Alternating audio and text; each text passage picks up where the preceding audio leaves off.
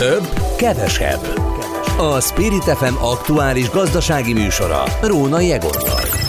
Mennyit ér a pénzünk? Hogyan érintenek minket a gazdasági intézkedések? Mi befektessünk? Vagy épp hogyan gazdálkodjunk? Minden hétköznap délután 4 órakor.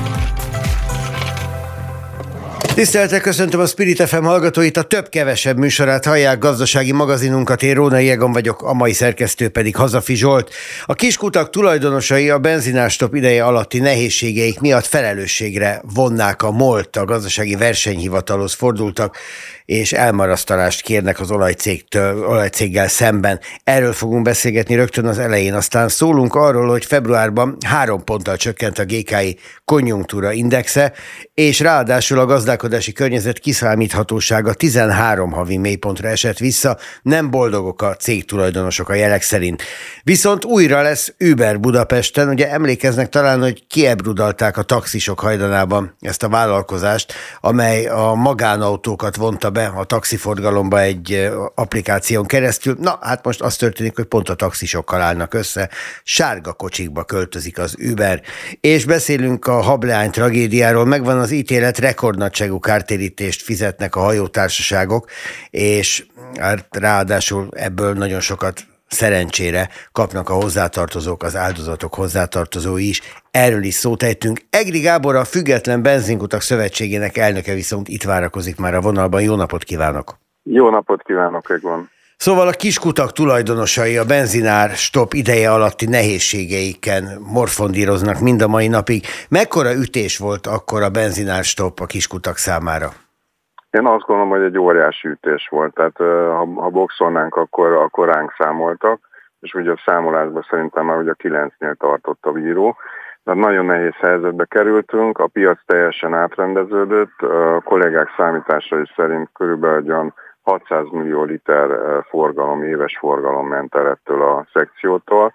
Tehát ha azt veszük, hogy Magyarországon 7 milliárd liter körüli forgalom van üzemanyagban, ez a 600 millió liter, ez azt jelenti, hogy körülbelül a piacnak a 8-10 százaléka teljesen átrendeződött, és ez a kiskutaktól ment el. Több független benzinkút be is zárt abban az időben, és hát sokkal többnek a bezárását várták, mint amennyien kibírták valahogyan. Most viszont az a fura helyzet állt elő, hogy én bár úgy emlékszem, hogy a kormány döntött a benzinástop mellett, mégis a MOL az, amelyel szemben megpróbálnak fellépni. Miért? Hát ahogy érzékeltük, tehát a szakmai hátteret ehhez a benzinástophoz nagy valószínűséggel a MOL szolgáltatta, és, és olyan döntések születtek, amik a MOL nélkül nem születhettek meg. Tehát, hogy most kinek az ötlete volt a benzinástop, az nem tisztünk megítélni. Választások előtt voltunk, tehát én azt gondolom, egy ilyen lehetséges feltételezni azt, hogy egy ilyen win-win szituáció volt a politika részéről is, és a MOL részéről is. A legnagyobb kárt önöknek azzal okozta a MOL, hogy kizárólagos beszállítóként a kiskutaknak hiányra hivatkozva nem szállított.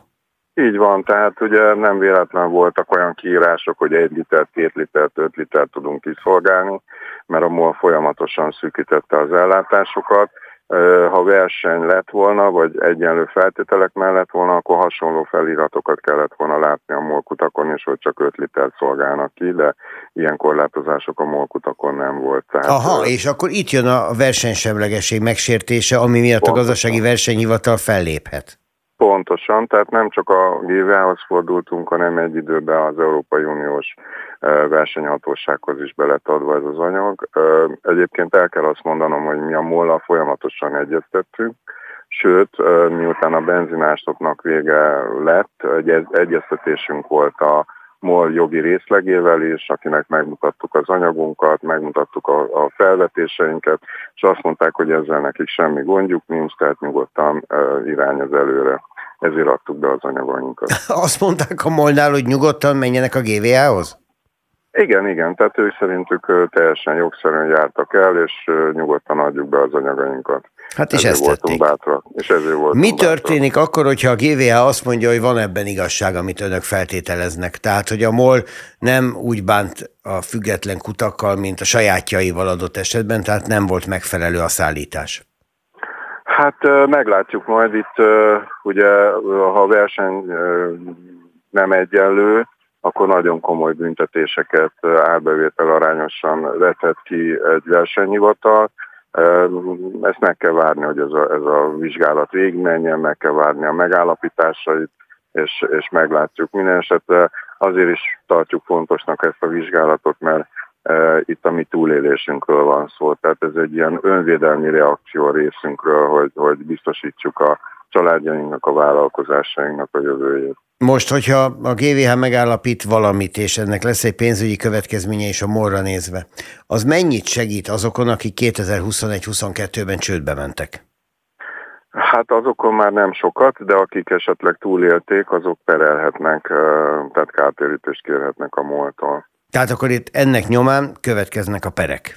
Így van, így uh-huh. van. Tehát itt, itt akkor lehet akkor perelni a, a MOLT, mint a monopól, monopól helyzetével visszaélő vállalkozást. Az Európai Unió versenyhatóságahoz is fordulnak, ez felülírja a GVH-s eljárást, vagy egy egészen másik ügy? Nem, ez egy közös ügy, tehát mivel országokon átnyúlt ez a rendelkezés, ugye rengetegen importáltak, tehát a környező országokból, szinte minden országból jött be üzemanyag Magyarországra, hiszem Horvátországról és Romániából nem, de Szlovákia, Ausztria, Szlovénia, jelentős mennyiségű üzemanyagok jöttek be, tehát, és ezek ugye kilettek tiltva úgymond a magyar piacról, tehát ezért egy uniós versenyöző eljárás is megállja a helyét. Ennek az eljárás sorozatnak mennyi az átfutási ideje? Mikorra érkezik hír arról, hogy hogy dönt a GVH vagy az Unió?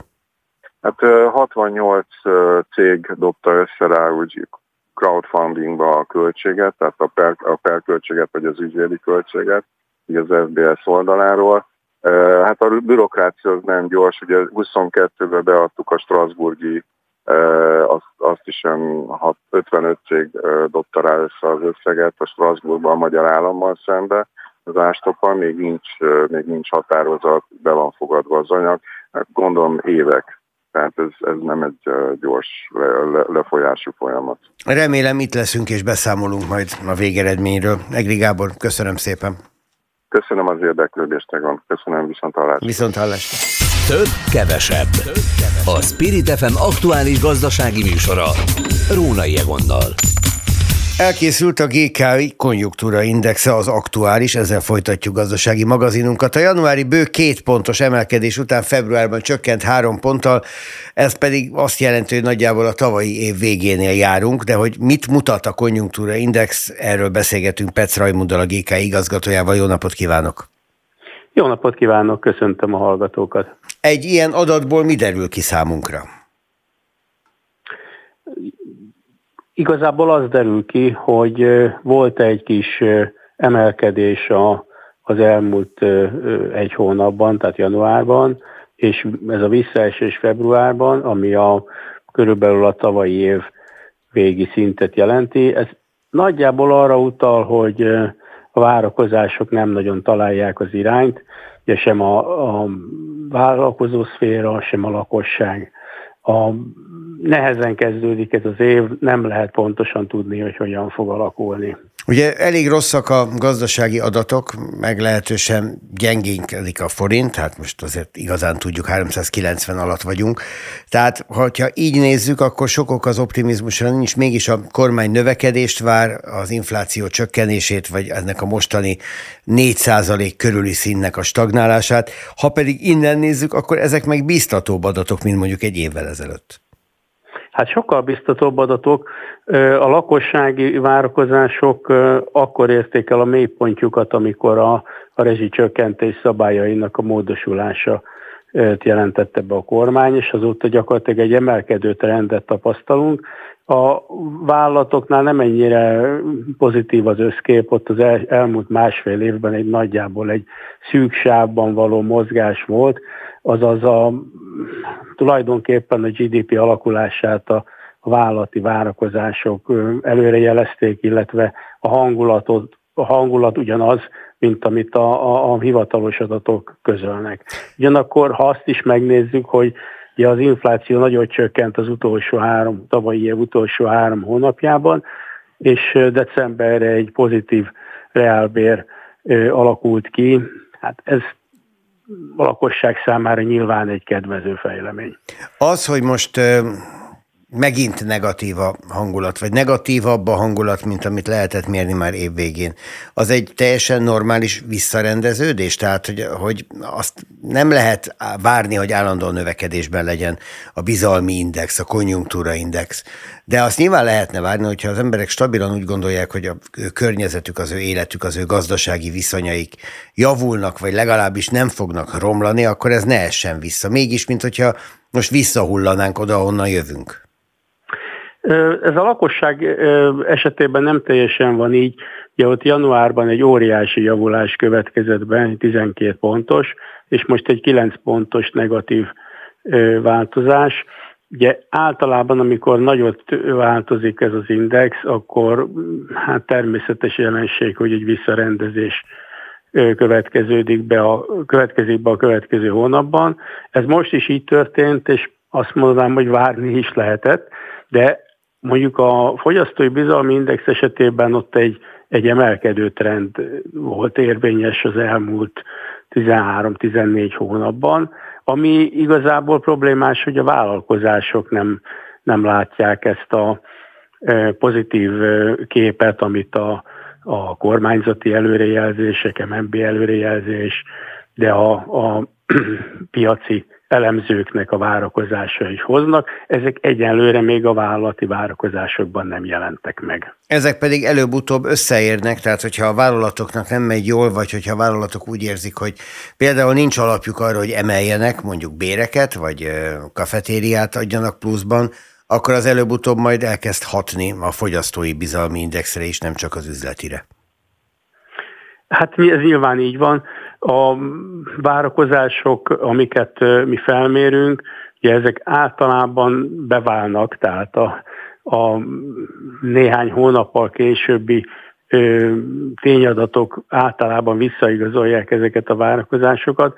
Ugye, hogy, ahogy ez 2023-ban is történt, hogy ugye egy, egy komoly recesszióban volt a magyar gazdaság sokáig, és hát az éves szám is egy negatív lett. Ezt a, ezt a negatív várakozást a a vállalatok is megfogalmazták, és most igazából az a nagy kérdés, hogy mikor, mikor fog elindulni egy, egy pozitív változás ebben, mert ugye ahhoz, hogy egy ilyen 3% körüli gazdasági növekedés elinduljon, ahhoz már az első negyed évben illene pozitív számot produkálni. Ez egyelőre a konjunktúra indexből nem mutatkozik meg. Önnek van egyébként egy várakozása az évvel kapcsolatban, hogy ezt hogy fogjuk látni a következő negyed években, hónapokban? Hát tulajdonképpen a, ez az egész GDP számítás matematika. A, ha az előző év azonos időszaka gyengébb volt, akkor, akkor jó esély van arra, hogy, hogy egy jobb negyed év keletkezzen. Ezért én azt gondolnám, hogy a második, de leginkább a harmadik negyed év lesz az, ahol, ahol már egy, egy jelentősebb pozitív változás lehetséges az egy évvel korábbihoz képest. A, az év egészében meg akkor, akkor lehet egy érezhető, jelentős változás, tehát egy pozitív GDP, egy pozitív jövedelem, a lakosság számára is értékelhető és érzékelhető reál jövedelem növekedés, hogyha hát legkésőbb a második negyed évben ez elindul, ez a fölfelé menő folyamat. Ezt kívánom mindannyiunknak. Petsz Rajbunda, a GK igazgatója volt a vonalban. Köszönöm szépen. Köszönöm én is. Több, kevesebb. A Spirit FM aktuális gazdasági műsora. Rónai Egonnal. Első arrásra nyilván furcsán hangzik, visszatér Budapestre az Uber, ráadásul a sárga taxisok hóna alatt lesz visszacsempészve Budapest utcáira, de lehet, hogy az egész országba, ki tudja, majd ezt mindjárt kiderítjük, mindjárt megtudjuk. Régen a sárga taxisok voltak azok, akik a leghangosabban tiltakoztak ellenük, és el is érték, hogy távozzanak. Most valami más szempont került elő, úgyhogy megkérdezzük Metál Zoltánt, az Országos Taxis Szövetség elnökét, hogy mi változott, mitől lett szebb, jobb, kedvesebb az Uber a taxisok szívének. Jó napot napot kívánok! Jó napot kívánok, és köszöntöm a rádió hallgatóit. Szóval ez régen elfogadhatatlan volt, verseny szempontokat hoztak elő a taxisok, meg arról beszéltek, hogy nincsenek biztonságban az utasok, hiszen boldog-boldogtalan bárki beülhetett, és mondhatta azt, hogy ő mostantól Uber taxis. Mi változik? Hát rengeteg minden változott az elmúlt hét évben 2019-ig egy nagyon erőszakos és hát egy letaroló üzletpolitikát folytatott az Uber az egész világon. Tartott ez addig, míg a menedzsment váltás meg nem történt, és kerültek olyan helyzetbe ezért, hogy kénytelenek voltak ezt meglépni a tulajdonosok és a részvényesek, mert nagyon sok országban találkoztak a különböző jogi és egyéb rendeletekkel szembe, bíróság munkavégzés, nagyon sok probléma felmerült velük, ezért úgy döntöttek, hogy váltanak és megpróbálnak alkalmazkodni. Tehát amit elmondott Egon az így volt, ez igaz volt a 2015-ös évekre, amikor Magyarországon, hazánkban egy szabályozásra volt szükség, hogy a fuvalt szervezőket is rendbe kellett rakni, ez megtörtént. Ennek nem akart akkor megfelelni az akkori, akkori Uber, és kivonult az országból. Mi változott? Az változott, hogy kénytelenek voltak tudomásul venni, hogy, hogy szabályokat azért, ha tetszik, hanem be kell tartani az adott régióban, és erre volt, van precedens már nagyon sok országban, Európában egyedüliként most lesz egy olyan, hogy az egyik legnagyobb fuvarszervezés, legrégebbi fuvarszervező társasága, Főtaxi vállalta, hogy egy leányvállalatot létrehoz Uber taxiként, tehát Uber taxiként, tehát nem Uber sofőrökről van szó, hanem taxisokról, és párhuzamosan a, a, a már jól bevált és hát ismert szolgáltatás mellett megjelenik az Uber taxi is. Ez olyan lesz, mint ahogy ugye van egy, az Ubernek egy nemzetközi konkurense Budapesten, a Bolt, amelyik valami hasonló üzleti modellt követ, mint amit most talán majd akkor ilyen módon az Uber, csak ők saját maguk önállóan csinálják ezt. Ugyanígy majd Uber felirattal jelen, Uber, úgy van, úgy van írva, ugye, felirattal jelennek meg a kijelzők a kocsik tetején, és ugyanúgy sárga lesz az autó? Abszolút, ugyan én még nem találkoztam ezzel a uh, speciális brendel, mert most kezdődik a bevezetése, és a következő időszakban jelennek majd meg ezek az autók. Uber taxi néven, Uber szabadjelző lesz, és Uber brand jelenik meg a, a, az autókon, tehát amit, ha már említette Egon az előbb a, a, a boltot, akkor, akkor beszéljünk róla. A bolt előfelismerte, hogy csak úgy érdemes ebben a szegmensben részt venni és jelen lenni, hogyha betartják a szabályokat.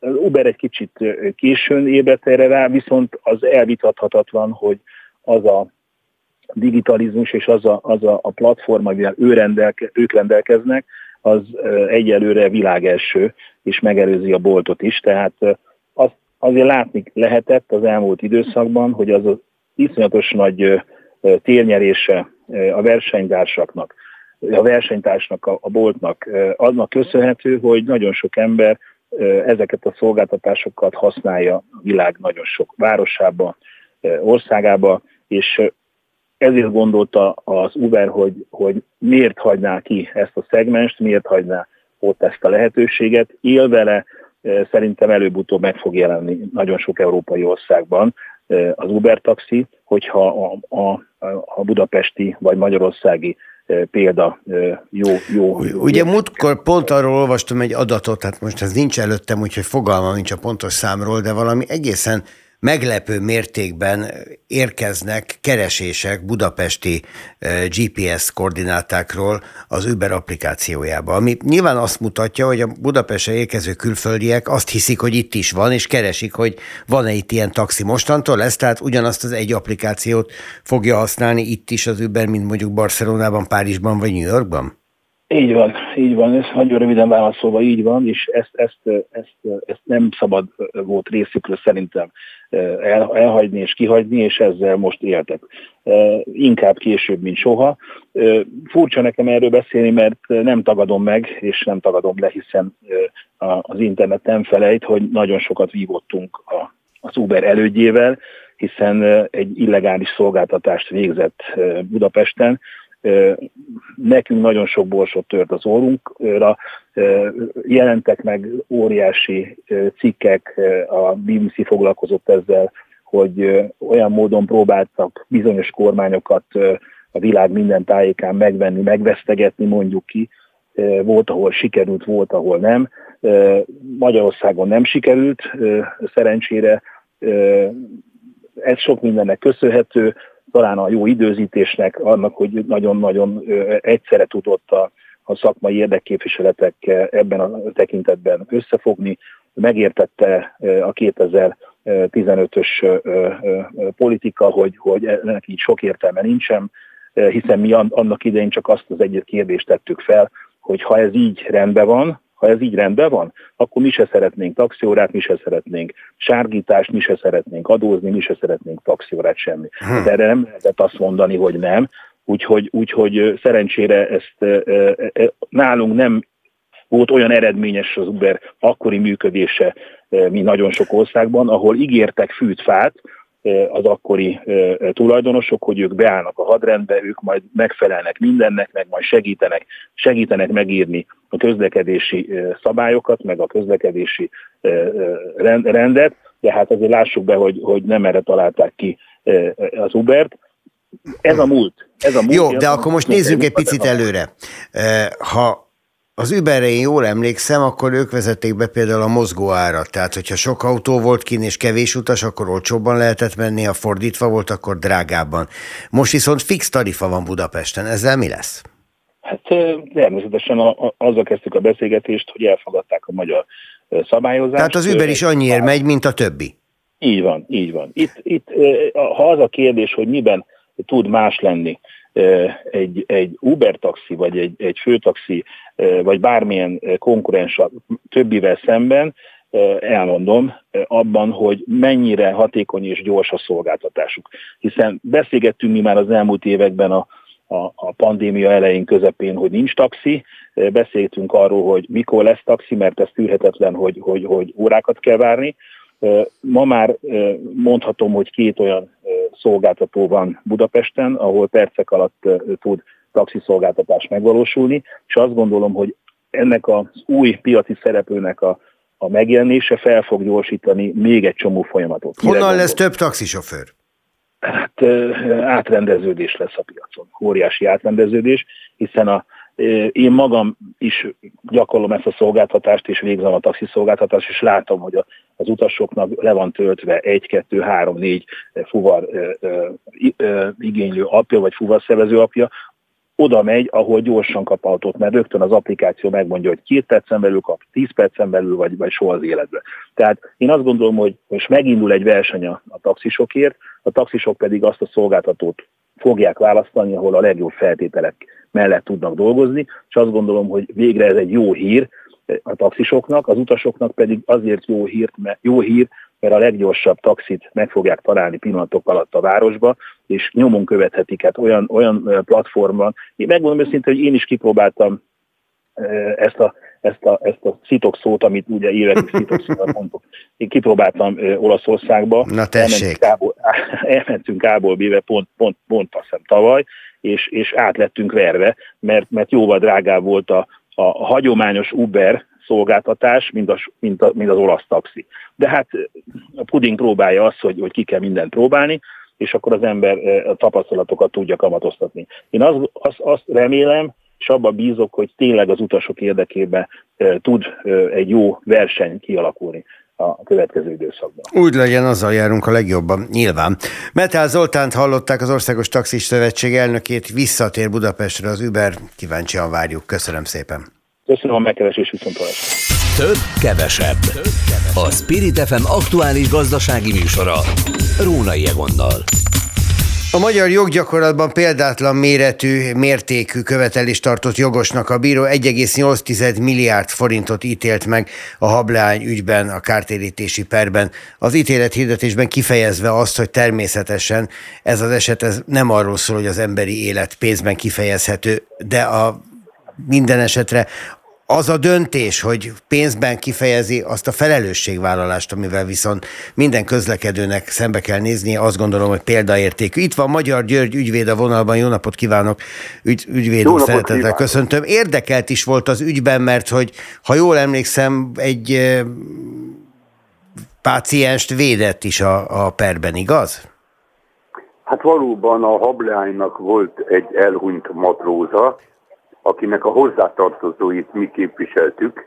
Akkor nem fejeztem nem ki jól magam az előbb ezzel, tehát igen, valóban, tehát akkor egy, egy, egy áldozat hozzátartozóját matróz, igen, képviselték. Az matróz hozzátartozóit képviseltük, és mi ennek után sikerült megállapodnunk a nagyhajó tulajdonosaival peren kívül, ezáltal sem a büntetőeljárásban, sem külön eljárásban nem kellett nekünk polgári jogigényt érvényesíteni. A megállapodás teljes körű volt, és akként szól, hogy részletekről nem beszélhetünk, de senki nem vitatja ennek a megalapozottságát, és nincsenek a feleknek egymással szemben további követelései. Akkor ilyen módon Amit ebben az ítélet hirdetésben már nem volt érdekelt? Nem voltunk érdekeltek, de hát azért természetesen vigyázó szemünkkel figyeltük az eseményeket, mert a jogfejlődés értelmében valóban érdekesnek tűnik, hogy viszonylag magyar relációban magas összegről beszélünk, de ne felejtsük el, kedves szerkesztő úr, hogy 4,3 milliárd volt a kereseti kérelem közel 80 hozzátartozó felperesi kérelem vonatkozásában, és ennek még a felét sem ítélte meg praktikusan a bíróság, de ez így is feltűnik ez az összeg.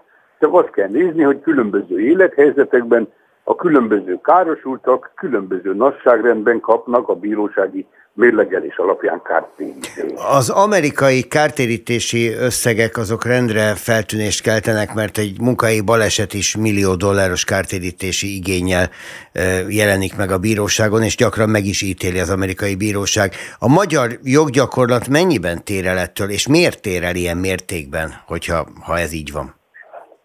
Jelentős mértékben eltér, hiszen mások az életviszonyok, mások az anyagi viszonyok, mások az élethelyzetek, ezt még mondjuk tudomásul lehet venni, de azt kell tapasztalatból mondanom, hogy Magyarországon is változik a hozzáállás, és már nem csak azok a felső határok vannak, mint régen, hogy mondjuk egy elveszett életért 8 millió forint volt a plafon, ma már ezek kitágulnak, és az életviszonyok fejlődése okán a bíróságok mérlegelése is szélesebb sávú lett, a kúria iránymutatás is megengedi, hogy minden egyéb körülményt figyelembe vegyenek, és minek után most már vagyoni és nem vagyoni károk relációjában sérelemdíjról beszélünk, a sérelem viszont sokkal szélesebb sávban mérhető és értékelhető, mint egyszerűen egy haláleset, hogy valaki kiesik a családból, mert életét veszti. Tehát a sérelemdíj meghatározásából fakadóan a meghatározott összeszerűségek is módosulnak, de hát mindjárt nyilvánvalóan a magyar életviszonyok,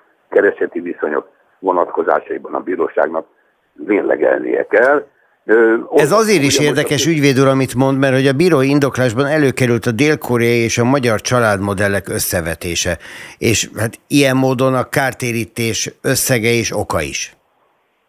Pontosan, hát a bíróságnak nagyon sok mindenféle szempontot kell figyelembe venni, ezért is nagyon fontos nekünk jogalkalmazóknak a bírói függetlenség megóvása mindenféle politikai és egyéb befolyástól hagyjuk meg a bíróságnak azt, hogy a szempontokat érvényesíthesse, és valóban az életviszonyokból fakadóan vonjon le megfelelő következtetéseket. Mondok egy egész idegen példát, szabad nekem zárójelbe idegen példát mondani? Hát hogyne. Hát emlékezzünk ugye vissza a Szafarov ügyre, a Baltágyékhoz, ezt mindenki ismeri ezt a történetet. Persze. Ott a büntet, ott a büntet eljárásban nekem védőnek is feladatom volt, hogy felhívjam a bíróság figyelmét, hogy az azerbajdzsáni gondolkodás, az örményekkel szembeni szembenállás egész más pszichés helyzetet keletkeztet az elkövetőnél, mintha mondjuk Magyarországon történt volna egy ilyen atrocitás. És nagyon fontos a pszichológiai háttere, annak az ügynek is posztraumás stressznek hívtuk, hogy az az ember, aki kivégezte a másikat egyik éjszaka, ugye, azt megelőzően egy kicsi sérelem érte, de felnagyította, mert eszébe jutott, hogy a családját az örmények kiirtották. Tehát ezt arra hozom föl példának, hogy a szituáció változása ki kell, hogy derüljön a bíró indokolásból, és helyesen járt el a bíróság, amikor mérlegelte, hogy más a családmodell, más jelent Koreában esetleg, és más jelent Magyarországon esetleg, ha kiesik valaki egy családból, mert tragédia áldozata lesz, és az sem mindegy, hogy hány hozzátartozó marad utána. Ezért is láthatjuk ebben az ítéletben, hogy van, aki 80 milliós nagyságrendet kapott, és van, aki 5 milliós. Sőt, hát lehet, vannak, akik semmit. Vannak, akik semmit. És az is elképzelhető, és a bírói mérlegelésnek ez is körébe kell, hogy kerüljön, hogyha valaki elvesztette mondjuk a hozzátartozóit, az mást jelent, mint hogyha a hozzátartozók veszítenek el mondjuk egy kisgyereket egy balesetből származóan. Tehát ezeket neki egyéniesíteni kell. Az életviszonyokat alkalmaznia kell, ezért térnek el a kártétés összegek, de annak örülni kell, hogy a felső határ már milyen értelemben nem korlátos.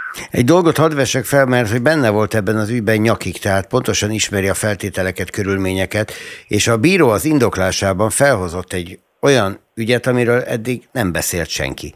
Vagy legalábbis nem volt feltűnő, hogy a hableány az ő véleménye szerint hajózásra alkalmatlan állapotban hajózott ki a Dunára a baleset éjszakáján, mert az előírásnál egy matrózzal kevesebb volt a fedélzeten, és a bíró szerint több szem többet látott volna alapon, egy matróz a hableány fedélzetén talán meg tudta volna akadályozni az ütközést, ami szerintem önmagában egy nonsens, mert legfeljebb kiabálhatott volna, hogy jön a hajó, mit tudott volna csinálni, de ez egy eddig el nem hangzott szempont.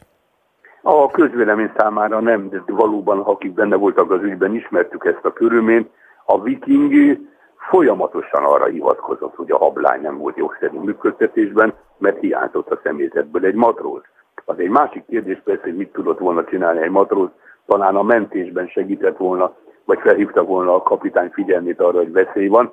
Ezt most nem tudjuk megítélni, a közvélemény tényleg nem tudhatta, de polgárjogi szempontból és a kármegosztás szempontjából lehet jelentősége, hogy van-e a hablány oldalán is felróható magatartás.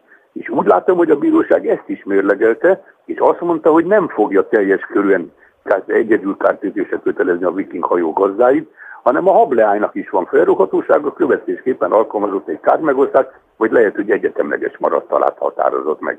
Hozzáteszem, hogy ahogy velünk megállapodott, és ez ma már köztudott, tehát az a, mi hozzátartozóinkkal is megállapodott a, a balesetet okozó, valamilyen megállapodást kötött a hableányjal is, a, és annak tulajdonosai volt, tehát következésképpen itt a közös felelősségvállalásból itt egy komoly sérelmi elszámolás fog következni. Magyar György ügyvéd volt a vonalban. Köszönjük szépen, hogy ezeket a szempontokat megosztotta velünk, viszont hallásra ügyvéd úr. Én is köszönöm a lehetőséget, minden jót kívánok. És búcsúzom önöktől is, kedves hallgatók, ugyanebben az időben jövünk a következő adással már márciusban, mert holnap pénteken március 1 lesz, akkor is várom önöket a szokott időpontban 16 órakor itt a Spirit fm -en. Ha ismétlést hallgatnak, akkor pedig ugye ezt most pénteken délelőtt hallják, ne felejtjék, délután jövünk az új adással 16 órakor. A szerkesztő Hazafi Zsolt, én Róna Jégon vagyok, viszont hallásra.